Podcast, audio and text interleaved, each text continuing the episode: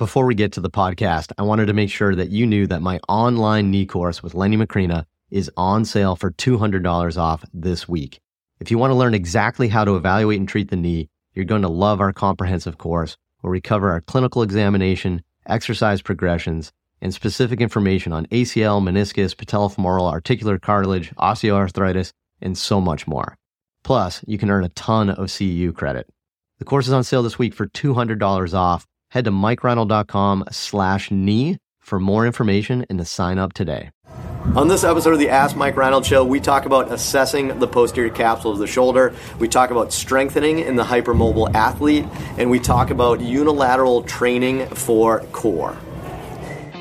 The Ask Mike Reinold Show. Helping people feel better, move better, perform better.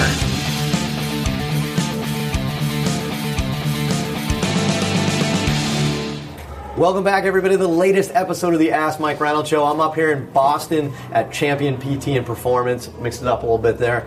Uh, and we are here with another awesome episode. Joined by Lenny Macrina, Dan Pope, Dave Tilley, our University of Kentucky All Star, Travis Stepp. Not even a nickname, because you know what? He's an all star. So, what do we got, T Bone? Let's ask some questions today. Forgive me if I pronounce this incorrectly, but Uh-oh. it's gonna be good. Ruchi, Richie, from Orange County, um, California. Hey guys, thank you for your show. My question is, how do you identify sh- uh, shoulder posterior capsule instability versus internal rotation tightness? Whoa. Wait a minute. I think he means posterior capsular tightness. Instability. It says instability. Can you say that again? Okay. Hey guys, thank you for your show. My question is how do you identify shoulder posterior capsule instability versus internal rotation tightness? Okay. All right. We're two different worlds. All right. Well, so why don't we why don't we rephrase the question there? Why don't we just say like, how do we differentiate between posterior capsular tightness or hypermobility and internal rotation tightness or hypermobility? So we'll answer kind of both of that because it's the same answer. Yeah. Right. What do you think, Len? You want to start this Yeah, I one? mean, I- LenMacPT.com. I'll assess the joint and do some joint play. Obviously, the patient history is going to tell me a lot if they're subluxing or dislocating or not. Um, and then when the symptoms come on, but I think you can easily sublux somebody's shoulder posteriorly, so you got to be careful. At least in my opinion, I've had some people slide out and they're like, "Whoa, what was that?" I'm like, "Yeah, it's nothing. Don't worry about it." So the posterior capsule is not as thick as you think, but uh, and then if they're tight, they're going to be limited in range of motion. So if you're tight, you're not going to be hypermobile, so to speak, typically, unless you have muscle muscular tightness. So Yeah, I would. I would say, yeah. I think. I mean, obviously, probably Dan and I have learned all of it from you guys, and we Yeah. probably feel the same way. It's what they tell you. Like they go to push a door open, and they're like, "I feel something weird in my shoulder," or like, Right. "I fell," or something like that. Yeah. If they're not screaming that and they're subjective, there's like the back of my shoulder hurts. You're probably not going to be really worried about accessory motion. But when you when you slide somebody and you put them in the plane, you really, you can really feel people move a lot. And then some people who are athletes here, I have athletes that do a lot this way. If I put them in that position and I try to slide them back, and they're like, "Whoa!" That reproduces. Like, kind of know it's probably more instability based. I like that. So that's a little bit about about the mechanism, a little bit about Yeah. how they hurt and stuff. I mean, for me, I I, I, I mean, you, these guys said it really well. I mean, what what I would just say, I mean, quite simply, what you, if you have a limitation in range of motion, you have to assess the joint capsule with with correct joint mobility. So if you assess the capsule and the capsule's tight, then you have to just assume it's that until otherwise proven in a different direction. If the capsule's loose and you have limitations in range of motion, then it's probably soft tissue, right? So there's, you know, that's your underlying kind of like your algorithm in your head that you have to start with. The problem with the posterior capsule of the shoulder is, is most people assess it wrong. And we even found this. We did like, you know, I remember we were we were doing this almost 20 years ago down in Birmingham, or 15 years ago down in Birmingham with Kevin. And I was like literally like going through all my my textbooks from college, from you know the, the years before, to try to you see every picture of how they tell you to assess the posterior capsule, and almost all of them are telling you how to do it wrong. Because when you're lying on your back, they're going with a straight PA mode, which might be fine in the world of falls of Frank Netter or whatever. I don't know, something in, in that fashion. But when you lie on your back, you have the glenoid plane, right? So your your plane of your scapula is sitting at an oblique angle. So if you're doing a PA move, you're just you're just hitting the humeral head into the glenoid. You have to, like Lenny was kind of saying, you have to do it right, and you have to kind of make sure you're doing it in the right plane of motion.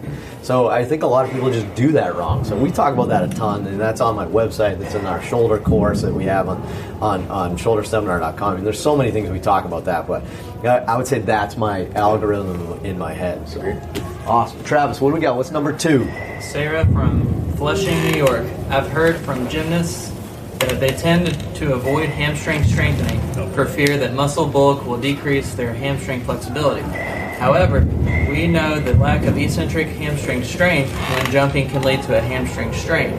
I've seen some research supporting how eccentric hamstring strength does increase hamstring flexibility.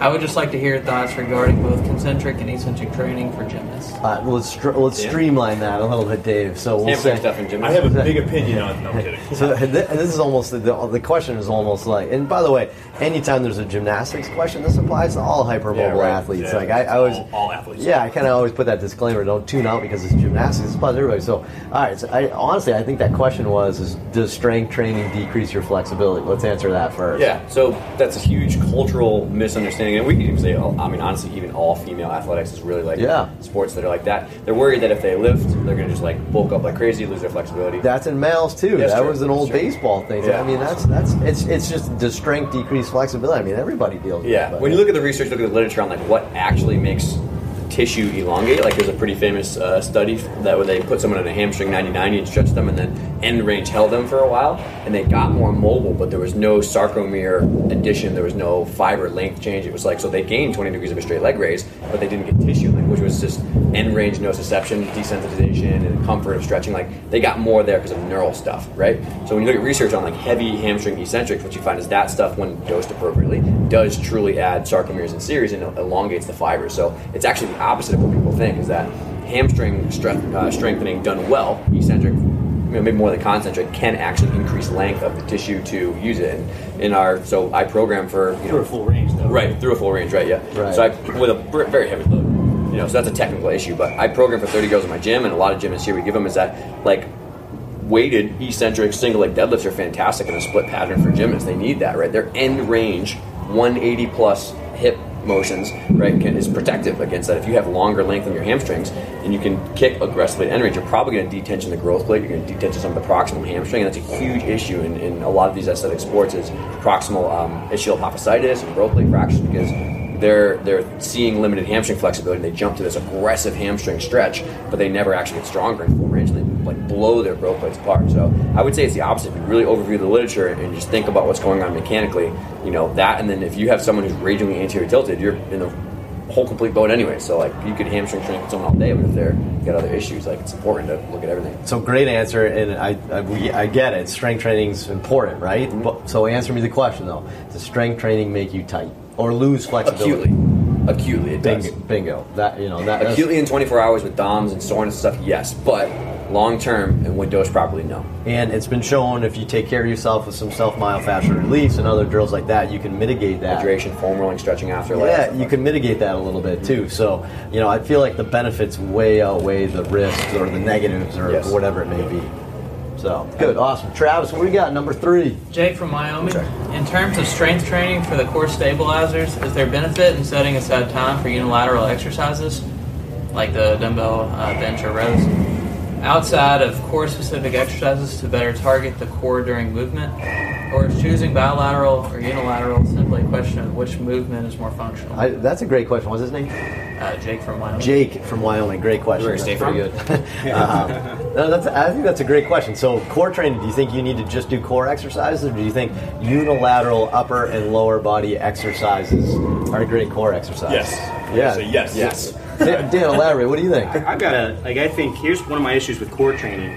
I think core training just needs to be specific to the individual. I don't know that if you have like a high level, let's say CrossFit powerlifter, Olympic weightlifter, if they have um, low back pain, I don't know if the standard core stability program is going to help them. And when I think about core stability for an athlete like that, I think it's the ability to handle a heavy load on your back or in your front, and then being able to flex from the hip. And that's a completely different thing than the, just the everyday activities someone may go through. So what I will say is that I think the, the stage one core stability program is phenomenal, but you really have to think about what the athlete needs to get back to. We probably need a really good incremental program that's going to get them back. Um, so I, I would say when it comes to core stability, that's going to be incredibly important and probably almost completely necessary depending on the athlete that's in front of you. That's baller. I, yeah, I mean, fantastic. I mean, I, I feel like core stability exercises, it's almost like retraining or re-education of the core, that type of thing. In rehab, we're super, super guilty of doing basic exercises and making them advanced. But they're still basic. Like, I don't care if you're standing on a Bosu and juggling or something like that. That's an advanced basic exercise. It's still basic, right? So we, we, we think that's like advanced, aggressive, functional, you know, core training, but that's still just, it's core training is about like, you know, re-education of that. It, like Dan said, it's about being able to stabilize the core while the body moves you know, and whatever functional movement pattern is to you. I think that you know is fantastic. Yeah. So I love. I actually think to answer, what was his name again? Jake, Jake, I just I wanted to know his name because it was a good question. Uh, I mean, it's such a good question. Is is you know doing like a single arm you know bench press, like doing single leg exercises, single leg rows. I think those are super awesome because that's that is functional core to me, right? But now there's one caveat though. If if you think that's functional strength training and you're the guy that says I will never bilateral train, I will never bilateral squat, then I think that person's missing the boat too. I think you got to put the two together. Mm-hmm. You can't so. just give someone a bunch of like unilateral pressing exercises if they want to get back to a bilateral movement. It's just right. probably not. Or if you want to look jacked at the beach, then single arm bench is not what. It's not your goal. It just depends on what your goal is right? So you know, if you're looking for certain goals, you got to do certain things. So the way we integrate them is we'll include like the big movement patterns, the squat, the deadlift, the press, whatever it may be. We include those things, and then maybe our accessory work or our functional work will also do some single leg and single arm type stuff. And I think that's a much more functional way to do it. Awesome. Good, awesome, awesome. Thank you so much, guys. Another great episode. Great questions. Keep them coming. Go to ask. Uh, no, sorry. Go to MikeReinold.com. Click on that podcast link, and you can fill out that form to ask us a bunch of questions. But please rate, review, subscribe on iTunes. We want to make sure that we really keep growing the popularity of the podcast, so we can keep doing this because we're having a blast. I hope you guys are enjoying it too. So thanks so much, and we'll see you on the next episode. Thanks so much for listening to the podcast. If you have a question you'd like us to answer, head to mikereinold.com slash podcast and fill out the form to submit your question. If you enjoyed this podcast, please subscribe, rate, and review us on Apple Podcasts, Spotify, or wherever you listen to your podcast. And please share this with your friends to help spread the word. It would really mean so much to us. Please check out all my online courses, articles, newsletter, and more at mikereinold.com. There's always a ton of great perks for my newsletter subscribers. And be sure to check for my other podcast, the Sports Physical Therapy Podcast, where I go deep into topics and interview leaders within our field. See you on the next episode.